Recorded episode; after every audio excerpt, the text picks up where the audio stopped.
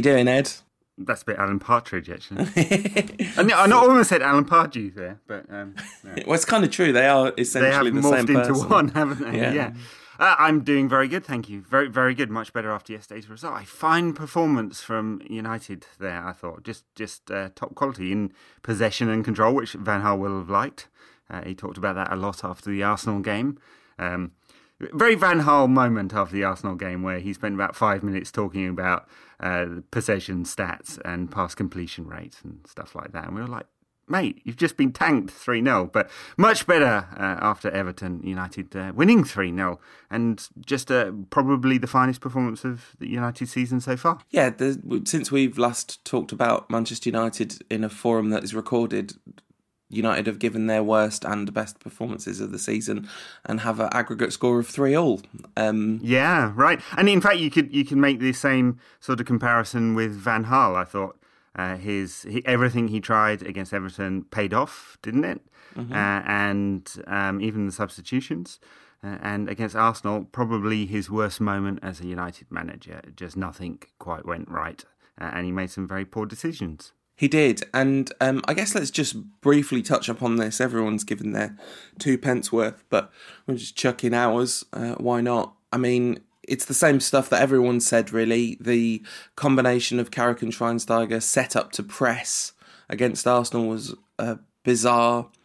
Uh, Rooney didn't do his pressing job properly, leaving an enormous amount of space. Schweinsteiger kind of just lost all discipline.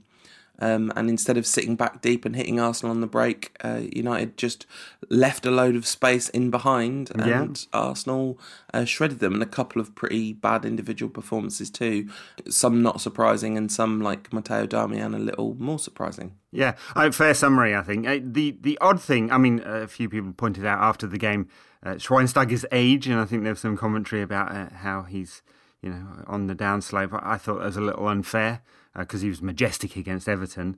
So uh, let's come to that in a bit. But um, the the really odd thing was this this uh, this positioning of Schweinsteiger up the pitch. Did he lose all discipline, or was that the role he was asked to play? It's, it's not quite clear, is it? But uh, really, really high up the pitch, trying to win the ball in the final third. It was uh, it was the Gegenpressen of. Uh, Borussia Dortmund and now Liverpool. It was, but but you just don't Gengen press Arsenal, do you? There's just no need. You just let them do their thing in front of you, and then it, basically the way you play against Arsenal is the way you're supposed to play against us. Yeah, well, I mean, the way play, you play against Arsenal was set when Phil and Gary Neville kicked um, Antonio Reyes all over Old Trafford, right? You know, you, you kick them all over the place, uh, you let them have the ball, uh, then you, you beat them up a little bit in midfield and you hit them on the break. Uh, and it works every single time. And United got that completely wrong. Yeah, absolutely. And they were unable to do anything uh, in an attacking sense when they were dominant in possession. The only person that came out of that game with any credit for United, Anthony Martial. Uh, but you think that could have been a lot different if Arsenal uh, hadn't had Petr Cech in goal, who did very well to save Martial's save at the end there. That's, I guess you could count that towards the points total that Cech's supposed to earn them this season. Because I think if if if United had scored right on the stroke of half time and now it's 3 1, everything starts to look a bit different. And Arsenal are famously flaky, aren't they? So, but yeah, anyway, that, that was horrible, uh, as Van Gaal said in his pre match and post match press conferences. Uh, he meant he used the word horrible. He really had been stewing on that defeat. You could tell. Said they had at least fifteen meetings in the week following that defeat. Mm, I'm sure that went down with the playing staff. Well, with the playing staff. Well, it looked like it did, didn't it? Because they were absolutely fantastic against Everton. What a performance! Right from the go, right? And you know, United started extremely slowly at the Emirates, didn't they? And, and conversely, Arsenal extremely fast. But the other way around, at Goodison Park, United were at it straight away. Um, but it all just made so much difference. The selection, uh, well, ten out of eleven uh, felt about right. So S- Smalling and Jones in the centre of the park, Darmian restored to right back. Marcos Rojo came in at left back, so balance in the back four there. Um, uh, you know, it was hard to. I have to say, I was looking at the. I kind of guessed the back four beforehand. I mean, there weren't too many other options, were they? But it's hard to say what order they would turn up in. So you know, in the right order, I think. Uh, and and then in midfield, energy with Schneiderlin, who was fantastic at Everton, really, really good. I think his stock grew by not playing at Arsenal, of course. Supported by Carrick, it's the right balance. I don't think we can have Carrick and Schweinsteiger in the same side. And Ander Herrera, who not only was magnificent on the day, just adds zip both to United's sort of all round game because he's got tons of energy, but just the passing, he moves the ball so much quicker. So a nicely balanced side. Uh, United came right out of the blocks and, and were great from there onwards. Yeah, and I think the midfield balance um, of playing Schweinsteiger and Schneiderlin with Herrera in front of them, and then you have the either or thing with Schweinsteiger and Carrick. Um, but with Herrera, you have you have more options really because there's there's running in there either way, and and he was just absolutely superb, wasn't he? It's brilliant when a player that you've been crying out for to get into the team turns up in the team, scores a goal, gets an assist, and just puts on a all round man of the match performance. Yeah. He's not a natural number 10, right? He's not someone who really dictates the, the pace and tempo of a game. He's not a classic European number 10, really. Um, but he a great performance, all round, I suppose, a modern number 10 performance.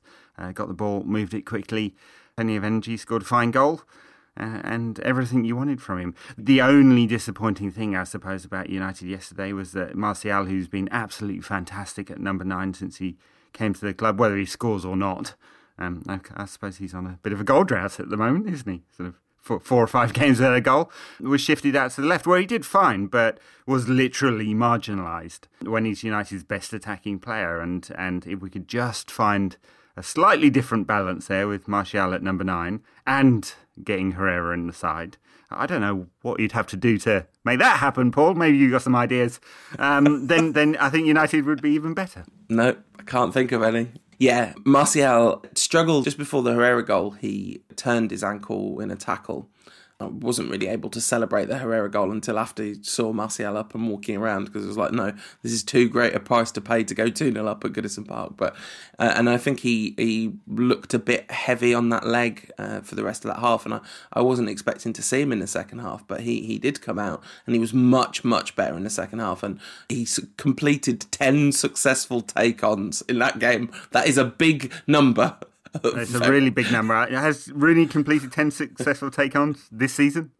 No, definitely, definitely have I don't need to look at that. He definitely hasn't. But Coleman, Seamus Coleman, like just woke up in the middle of the night in a cold sweat, looking around for Anthony Martial because he was not having fun against him, and he was really unlucky not to end up with a goal or an assist late in that second half because he was just he was just on fire. And and playing Martial wide left, I don't think is bad. He was man of the match there for France against Denmark in junior international break.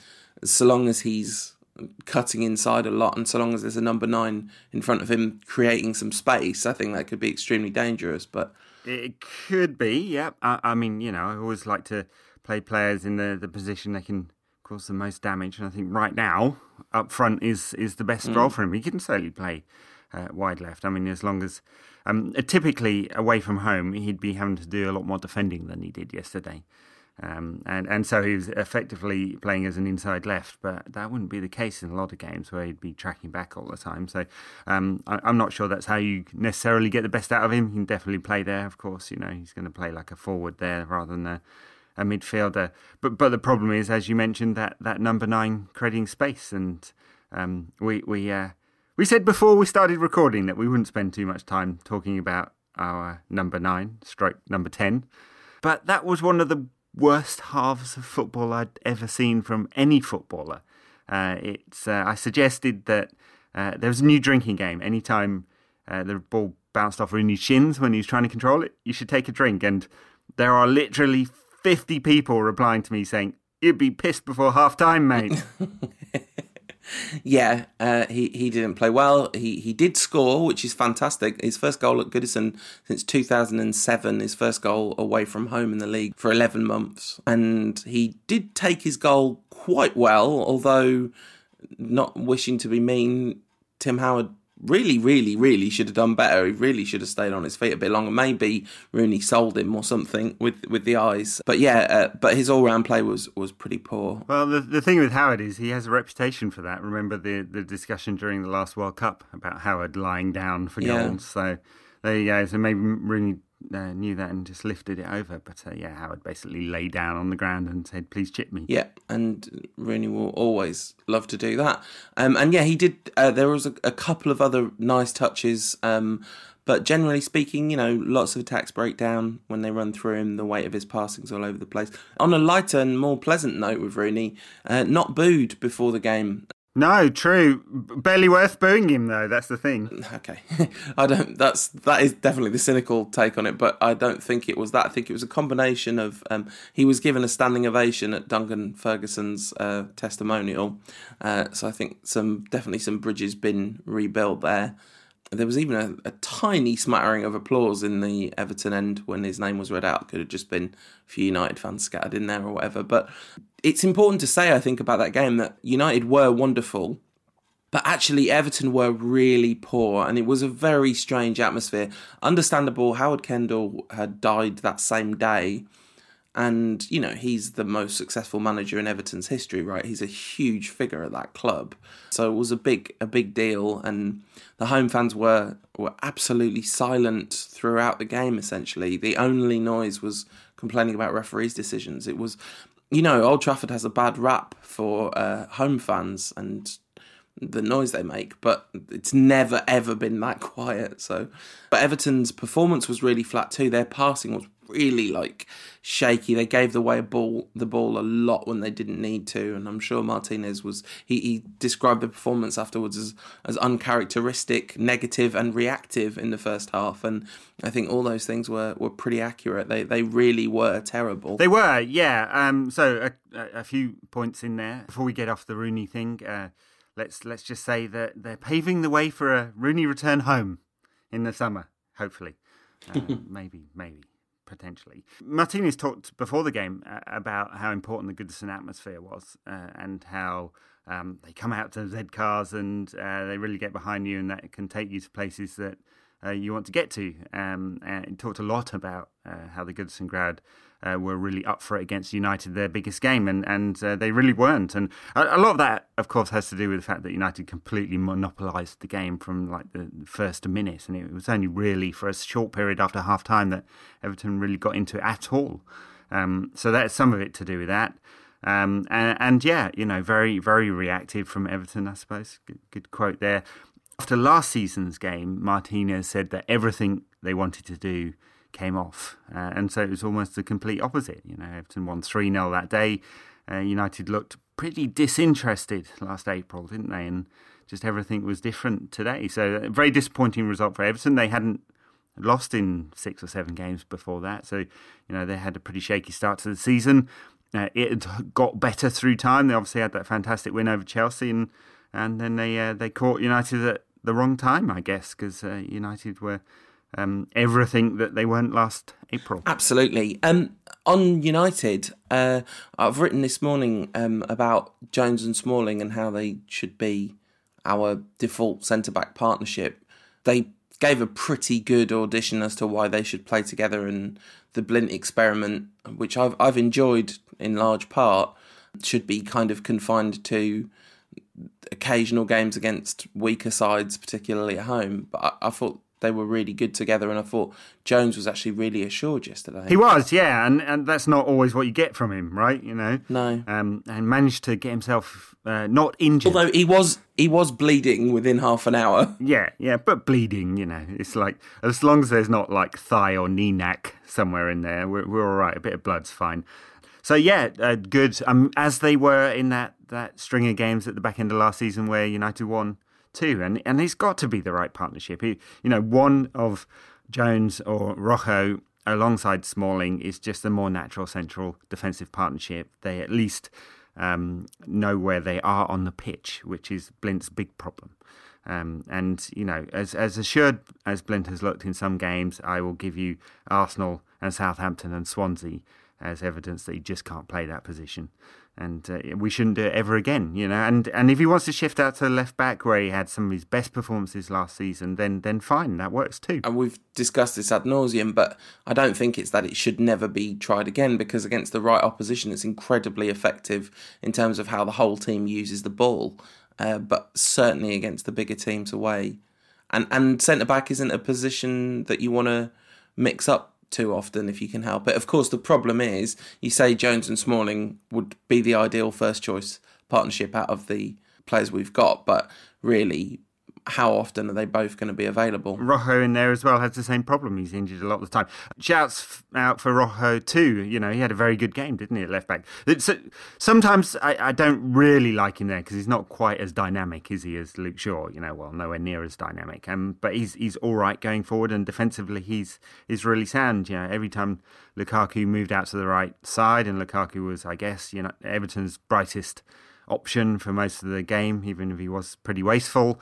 Um, he dealt with him. There was one great period where um, uh, just after half time, Everton were breaking, looked a bit dangerous, and Rojo kicked the hell out of Lukaku on the, the right hand side, just flew into a tackle, got the ball, and, and uh, just looked at Lukaku with a bit of disdain. You know, that's what you like.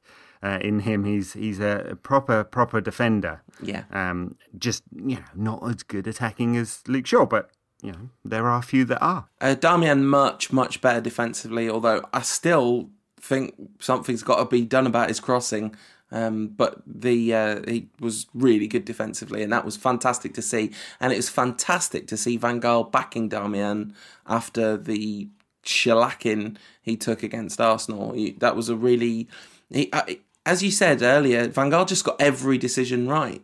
It was right to drop Memphis but it was also right to keep playing Darmian. And you wonder whether Blint and Memphis partly got dropped because, as Van Gaal's total human being principle that he was talking about, they, they've they've had a heck of a time in the last week, haven't they? But neither of them are in particularly good form, and, and but nor was Darmian, and, and he was selected over Valencia, and it was it was a really good shout. Schweinsteiger, I thought, having not played very well against Arsenal, uh, very much proving that the obituaries had been written too soon, absolutely magnificent against Everton. Just such a leader in that midfield. Yeah, well, a, lot of talk before the game actually about how Schweinsteiger is now the boss off the pitch as well. Right. And all the players are now looking to him. Although Ander Herrera was very effusive in his praise of Wayne Rooney after the game. Yeah, big brown nose of the ears. anyway, Schweinsteiger was fantastic. I think I think I mentioned earlier in the game I accidentally said Carrick and Schneiderlin started the game. Of course, Schweinsteiger, um, who was fantastic and and was substituted off um, for his job share partner after sort of 70 minutes or so. But yeah, just total leader, um, in control of that midfield. Clearly, the boss adds so much class into the into the United side bargain of the season, undoubtedly. Yeah, absolutely. Um, when Herrera scored, Martial was down and everyone ran off with Herrera to celebrate, except Schweinsteiger stayed to make sure Martial was all right. It's like, yeah, he's a good lad. He really is a good lad. Um, Herrera does a lot of leadership too. He talks a lot during games. He's constantly talking to the players around him and pointing. It's kind of like this thing about Herrera being completely football obsessed. And you can see that definitely he's going to end up as a manager one day because um, he's he's always thinking about the game. And it was notable when um, Lingard came on for Mata at half time. Herrera just immediately ran up to him, put his arm around him, started pointing and saying, Right, this is what I'm going to do. That's what I'm going to do. Get ready for this, that, and the other. Mm, yeah, you're right. Yeah. Funny thing, um, Martial, when he was absolutely clattered by Coleman, um, uh, Coleman got booked. That was the most effective thing that Coleman did in the entire game. And yeah, very biggish Schweinsteiger to go up to him. And then on Herrera, totally right. I mean, Lingard came on, Herrera was first man to him and told him where to go and play. Um, and I presume that he'd had instructions of, of, of where to and what to do from Van Gaal anyway. But yeah, Herrera knew exactly uh, what to do. Funny thing is that Lingard came on after what half time for Mata and and uh, that was tactical. Uh, not that Mata was having a bad game, but I guess Van Gaal wanted a bit more energy, more drive going forward, and more running going back. He said, uh, which is what Lingard gave. Mm. Um, and then after the hour or so, Rooney drifted out to the right as well. Had Lingard come in and, and had a couple of chances, didn't he? Not that he took. Uh, no, but he delivered a couple of really good crosses. Lingard did, um, and looked like a winger playing out there. He's so tiny though. He, he's just so much like he's got these little tiny twiggy legs compared to the rest of them. And he's not that young, but he, he does kind of still look like a kid when he's out there. Um, but he did well, and, and he definitely looks ready to be included in the first team picture. And you know, it, it's that thing of everyone's a bit concerned about what's happening with with people that have come through the youth setup, and it's it's nice to see Lingard involved in it from from that perspective. Yeah, that record still stands. Pereira, Lingard, and, and Johnston on the bench. did Pereira count? Did I? I, I did ask. Um, uh, Mr. Mujak on Twitter whether it counts for if they've been uh, bought in. He said as long as they've played for the academy, it counts. Hmm, hmm, bending the rules there, but yeah. Well, it, it, does make sense, doesn't it? It's that that's the that is the the rule, isn't it? That's the record. Is someone that's been through the United Academy system. Don't have to be there since they were eight or anything to count. Although it's nice when they have been in it, anyway. So that was Everton. Very fine all round from United and uh, a great comeback after the Arsenal result. Real bounce back ability, and, and United now second in the table and. Um, you know, in touch with City, who are looking pretty ominous at the moment. Yeah, I think in touch with City in a point sense rather than a going to compete for the league sense. It was great that United bounced back so thoroughly from that Arsenal defeat, but that Arsenal defeat definitely kind of shone a spotlight on some of the flaws in the squad, and and maybe maybe Van Gaal's smart enough and adaptable enough that he won't make those same mistakes again, and that will be enough. But I think some of the mistakes were born of the kind of structural lack of depth in the squad and all those kind of things, which are just going to make us slightly too inconsistent to really compete. Well, I, I, think you're right, but look, look, look at the midfield options, right? You know, Schneiderlin, Schweinsteiger, Carrick, Herrera, Mata. If you can't find some balance with all of that talent, then there's something wrong, right? There's something mm. desperately wrong. And mm. and you know, not to keep harking on, but the the thing that's really hamstringing United is Rooney. You know, is his performances in any position um, just takes one man out of the team basically. And and if United can just find a way of getting the best out of Rooney, uh, it's unlikely to happen, in my opinion, or finding another shape that doesn't mean that Herrera is sat on the bench, then then we'll go a long way this season. Um, the the trouble is, you know, and we've we've got two really tough games coming up away at CSKA Moscow and and uh, Manchester City, and and you just think, well, what what's he going to do there? You know, he's he's going to take United's most potent attacker and stick him on the left wing, it seems, and Rooney's going to be up front, and he's going to add like you know provide no kind of focal point for the, the team, or or he's going to he's going to bring Memphis or Young back into the side. I guess Young's injured at the moment. Memphis back into the side, and and Herrera's going to drop to the bench. Yeah, United's best player of the week. Although Van Gaal did essentially say in his post match that Herrera, when he's playing like that, it's kind of difficult to drop him. Then he grinned and said, "Of course I can do it." but that was like a power play rather than a thing. He says he's going to play him. So I'd be I'd be absolutely shocked if Herrera's fit and available for selection and doesn't play against both Moscow and City, unless somehow he's terrible in Moscow. I'm I'm I'm pretty sure this is him in the side. Right. So so what is going to happen? Is in Moscow, Rooney is going to be leading the line like 30 yards away from any United player uh, and the ball will bounce off his shins every time uh, we ask anyone to hold it up. You know, it's going to be a major weakness going going away. Major weakness. Yeah, uh, I no no disagreement there, and I think that's one of the reasons why we're not going to win the league probably. Um, but but it's it's absolutely huge that we can come back from that defeat against Arsenal with a thumping win at Goodison. First for four seasons there, I think. We'd lost three in a row um, at Goodison in the league, so it's a, it's a really, really, really big result. And and in terms of the kind of the aim of this season, which is which is lowering the points gap on whoever wins, narrowing the points gap on whoever wins the league, that was a, a very good uh, example of us of us being able to do that. Uh, so we're going to do some previews coming up, but before that, we have got a bit of Rantcast business to take care of because in the dim and distant mists of time when there was last one of these, uh, we had an interview with Jamie Jackson about his book A Season in the Red. We did a contest where you could win that book, and someone has done that. So, in second place in this competition, where you had to answer the question, why would you be a better manager than Moise Van Gaal? Uh, Mark underscore Grumpy Lion said he'd be a better manager than Van Gaal because he would not need to be reminded about thanking the violin lady. It was the saxophone lady that you cost yourself the win there, uh, but nipping in with the win with a reference to one of my favourite stupid internet memes of all time. At Martin Forsland says, "I would be a better manager than Moyes since I'm not a cupboard." All right, Martin, if you could DM me with your address, then I will arrange to get a book sent out to you. And congratulations and thanks once again to Jamie Jackson for coming on the show. Very good, very good. So on to midweek and the Champions League game away at uh, CSKA Moscow. It's going to be a tough one. Is it? I I assume that's true. I haven't done my research yet, Ed. Oh, I'm really dear. sorry. Here, here, let me help you out. Okay. Let me help you out. They're, Russian. Yeah, And uh, yeah. they come, come from Moscow. Yeah, Uh, yeah. And uh, they haven't lost in six games um, since the uh, outing against Wolfsburg, where they lost in the uh, the uh, previous round, round before last. And the last time I looked it up, they were absolutely flying in the league. Is that still the case? They are absolutely flying in the league. They won at the weekend, and um, a few games ago they scored six in a six-four victory away from home.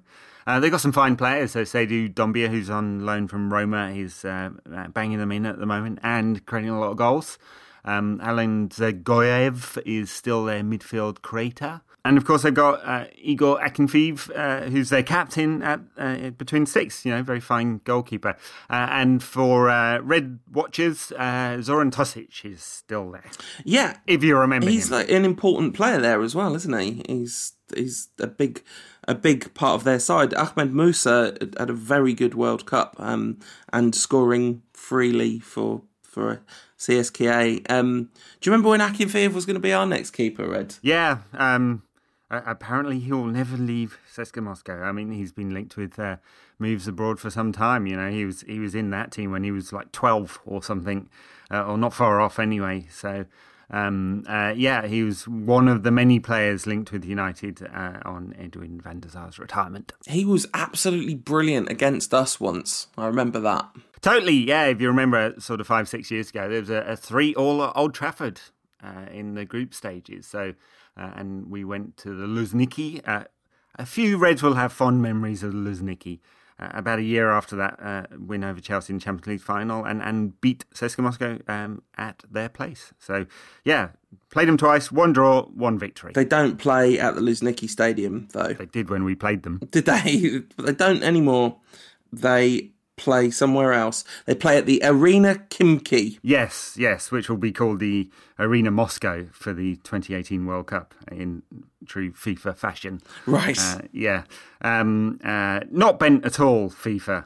Just wanted to add that. They are though, aren't they? Isn't that definitive? Aren't we allowed to just say that now? yeah, I think we are. Yeah, It- uh, yeah. We're, we're getting off track here, but uh, is there a FIFA vice president uh, who is not named David Hill, uh, who hasn't taken a bribe?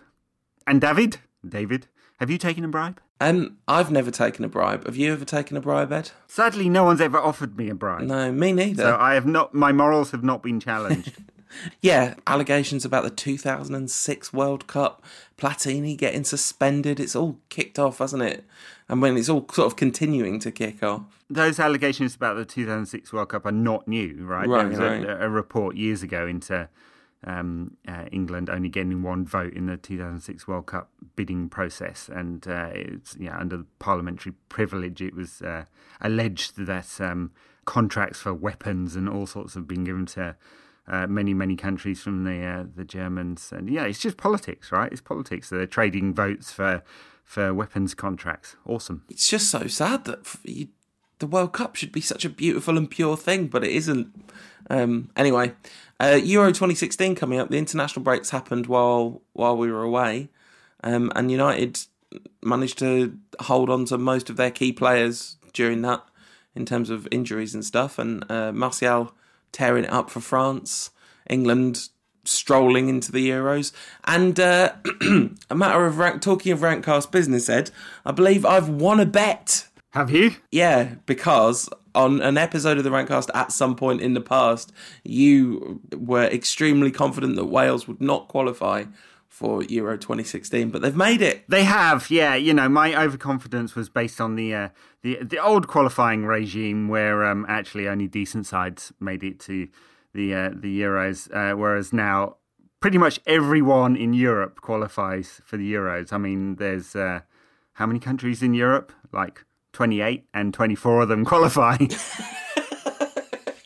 um, oh, that's really bad news for Danny Blind, isn't it? If that's the case. Yeah, really bad news. Now, so quite a few um, of the smaller nations have qualified, uh, if that's the right way of putting it. Wales, Iceland, Northern Ireland, uh, Republic could yet. I mean, they'll be in the playoffs. Um, they could yet qualify. So it should be an interesting tournament, but we, we, we might get a few skewed results, I suppose, because some of the smaller nations. It's an expanded tournament. It's going to have a really weird format as well.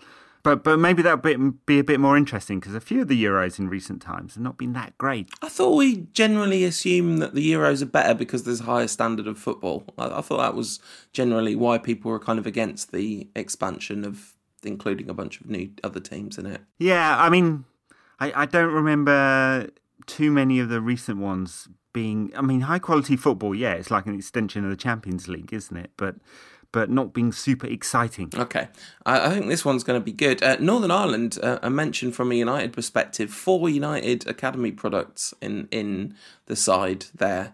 Uh, Craig Cathcart, Paddy McNair, who did pick up a nasty injury, sadly, um, and also two other people whose name escaped me right at this very minute. But yeah, it was, it was nice to nice. To, there was a picture of them all lined up together. So the United Academy not, might not be producing um, millions of players for United, but we are propping up the home nations uh, when it comes to qualifying for the champ for the European Championships. Yeah, apparently Paddy McNair got a Phil Jones esque injury, rupturing a liver. Yeah, I mean, how does that really, happen? Yeah, he spent three days in hospital, but uh, yeah, hopefully, um, hopefully not too long for the recovery there. Yeah, um, I think he, it's an impact injury, isn't it? Because it's a broken rib um, and a ruptured liver, so it's just a a nasty one. The, the word ruptured is a word I hate to hear in in the context of the human body. It's like you just definitely don't want anything to rupture.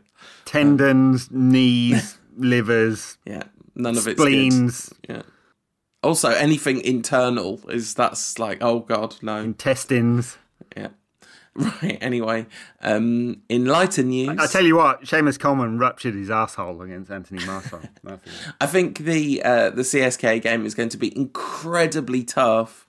A draw would be a great result because they are a good team in really good form, and it's a long way away. Um, and that that is kind of a big deal when it comes to travel. You'd expect us to beat them at home, but I think uh, I think it would be a, a, huge result if we could pull off a win there. Huge, huge result. Yeah, um, yeah, totally. I mean, CSKA are, are, not going to win the Champions League, uh, but they are a fine team.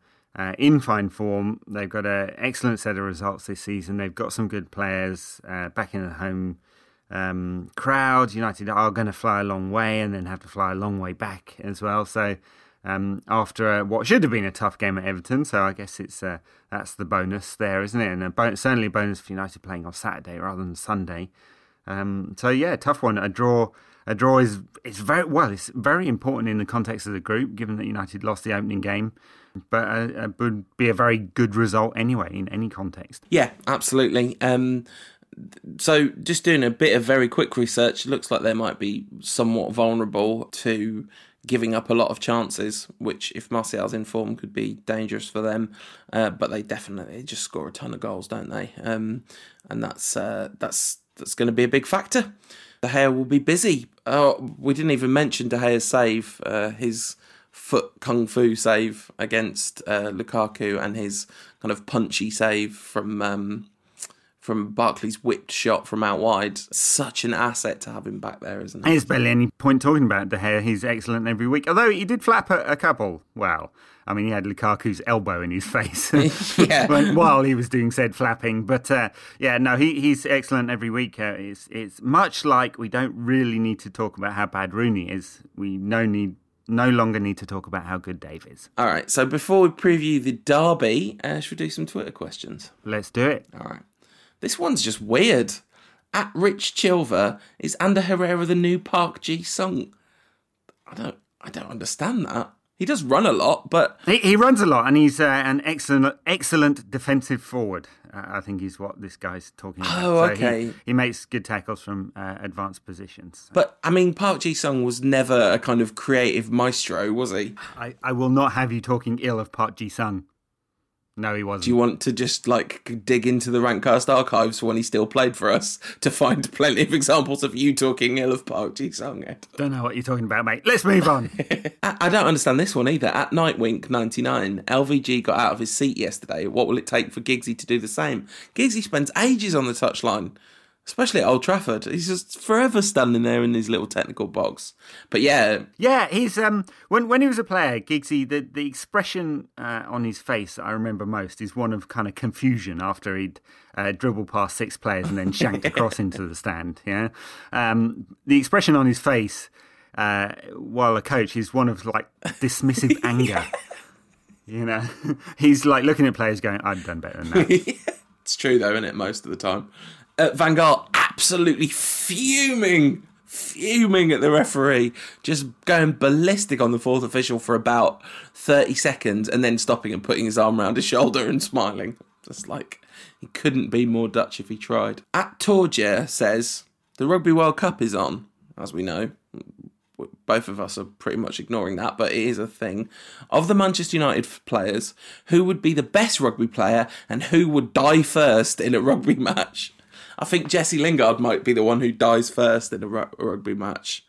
Oh god, that wouldn't be fair. I, you, you can imagine Rooney at prop. Though, yeah, absolutely. I think I think of everyone in the United side, if if I wanted someone to play rugby, I think I'd either go with Bastian Schweinsteiger or Wayne Rooney because they're both. Uh, Rooney's got the face for it, definitely. At EGS seventy six says, was Memphis and Blind sat on the bench yesterday a reaction to the Arsenal defeat, or were they rested ahead of midweek against Moscow? Uh, or or the Dutch thing that you mentioned. Yeah. So the fact that they'd taken a a good hammering in midweek and then knocked out the Euros. Yeah, I, I, think it's the total human being principle. I definitely don't think it was them being rested ahead of Moscow, though.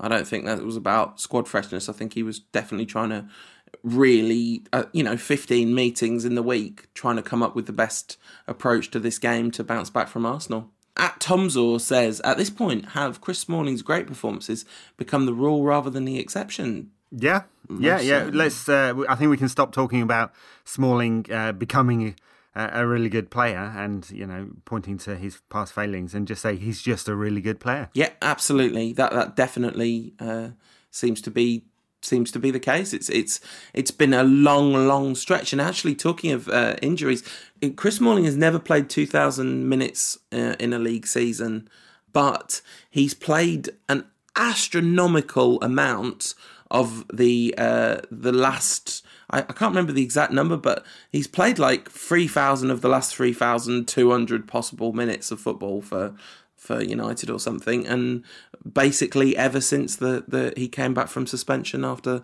that City red card, he's been superb. At Front Row United says is uh, Nick Powell's lack of progress his fault, or in part an indicator that the idea that United is the best team for supporting young talent uh, is uh, diminishing? I don't think you can extrapolate from Nick Powell to a commentary on the club. You know, you can look at the last 10 years and, and say not enough players have come through uh, from the academy into the first team over the last 10 years, maybe last 15 years. Uh, and that would be a fair commentary. He's got nothing to do with Nick Powell. I mean, Nick Powell's just basically just not good enough to make it at Premier League level. He had a shot at Leicester last season, barely played. So um, he he would do well to drop down a division, I think, and restart his career. Yeah, there's stories doing around that he's kind of disenchanted with football, and you know, there was the thing that happened when he was on loan at Wigan and getting arrested for drink driving and stuff that makes you think there's perhaps something going on behind the scenes for Powell in terms of uh, you know his his own attitude, and much like the Di Maria situation with Van Gaal last season, there's a bit of six of one, half a dozen the other in there, isn't there? So. Uh, at Eddie Rose 13 says, Is Smalling the next United captain? Mm, no idea. Could be, I suppose. You know, he's become a leader on the pitch, hasn't he? I, am not really sure what he's like off the pitch, apart from uh, silly fancy dress costumes you know he's he's now confident. He's a real leader. Um, he's uh, at least in terms of his playing style, he's taking control of that back four. So everything on the pitch is is top top quality at the moment. Uh, he's he's well spoken uh, in media interviews. So you know maybe he could be. Maybe I think it's. I think there's a, a definite chance that could be could be the case. Uh, at Hannah May J says, as a supporter of another club who's been invited to attend a United game on the Stretford end, what can I do to blend in? So, first of all, just to clarify for the listeners, this is not the support of the team that United will be playing in that game. It's the support of a, a different club altogether. I think to blend in on the Stretford end, what you have to make it abundantly clear that you do not care for Manchester City or Liverpool. And as long as you do that, I think you'll be welcomed with open arms. Yeah, well, uh, make a trip down to the Bishop's Blaize uh, a couple of hours before the game, learn all the songs, yeah. and then you're good. Yeah, that's that totally works. There are a lot of songs. That is the one thing that you can say for uh, United's fans. There's a, a very big repertoire of songs. So if you learn learn the calypso, I'd say I'd say actually that's like got to be one of the, the key ways to fit in. If you know all the words to the calypso and you can deliver it at 180 beats a minute or whatever, you'll be all right. Very good. Um. All right. So, uh, I guess that brings us to Talking of the Stretford end, they will be in superb voice, no doubt, as we prepare for the arrival on Sunday next week, a week today as we record this, of Manchester City. Absolutely flying at the moment. A huge test for Van Gaal and his boys. Yeah, really. Five against Bournemouth, uh, six against Newcastle, and one at Borussia Mönchengladbach before that. You know, in fine form.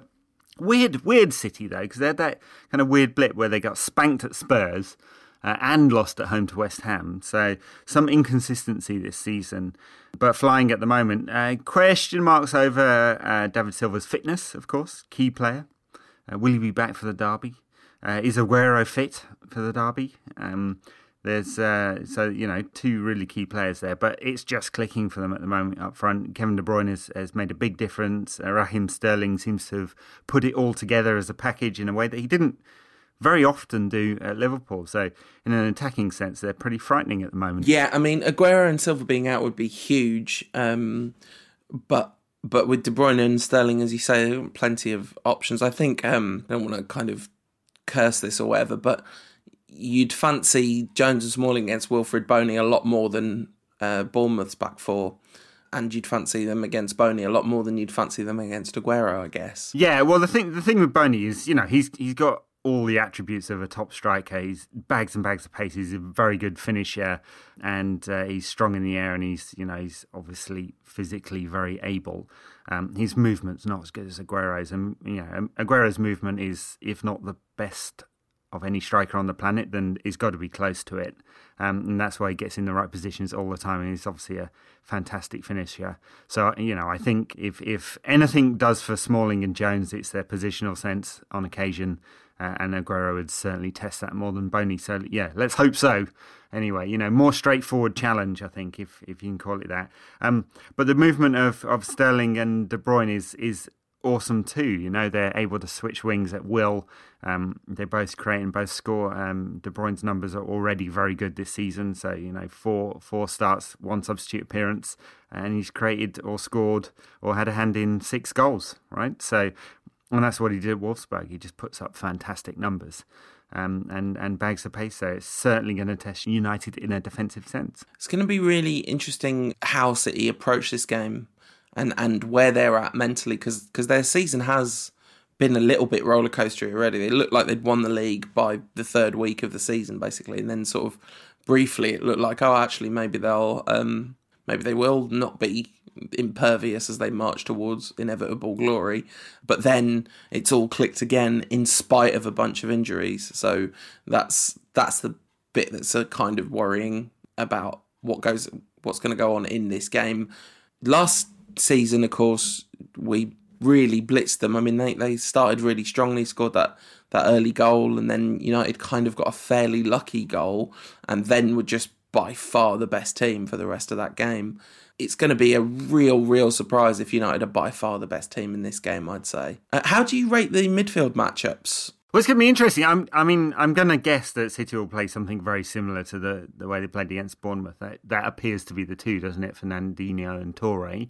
And uh, Sterling played a little bit behind Bony as kind of number 10 he could do that, or he could go wide, uh, depending on whether Nasri or Navas plays. Navas has been playing most uh, most of those, but yeah, Toure versus, and Fernandinho versus, I guess, Schneiderlin and Schweinsteiger is going to be a really really good test, isn't it? You know, for once, um, you wouldn't definitely say that that Toure and and who whatever partner is definitely going to have the upper hand. You know, I think uh, it's going to be a it's going to be a good test, and they're not the kind of nippy buzzy little imps buzzing around them that that was Arsenal.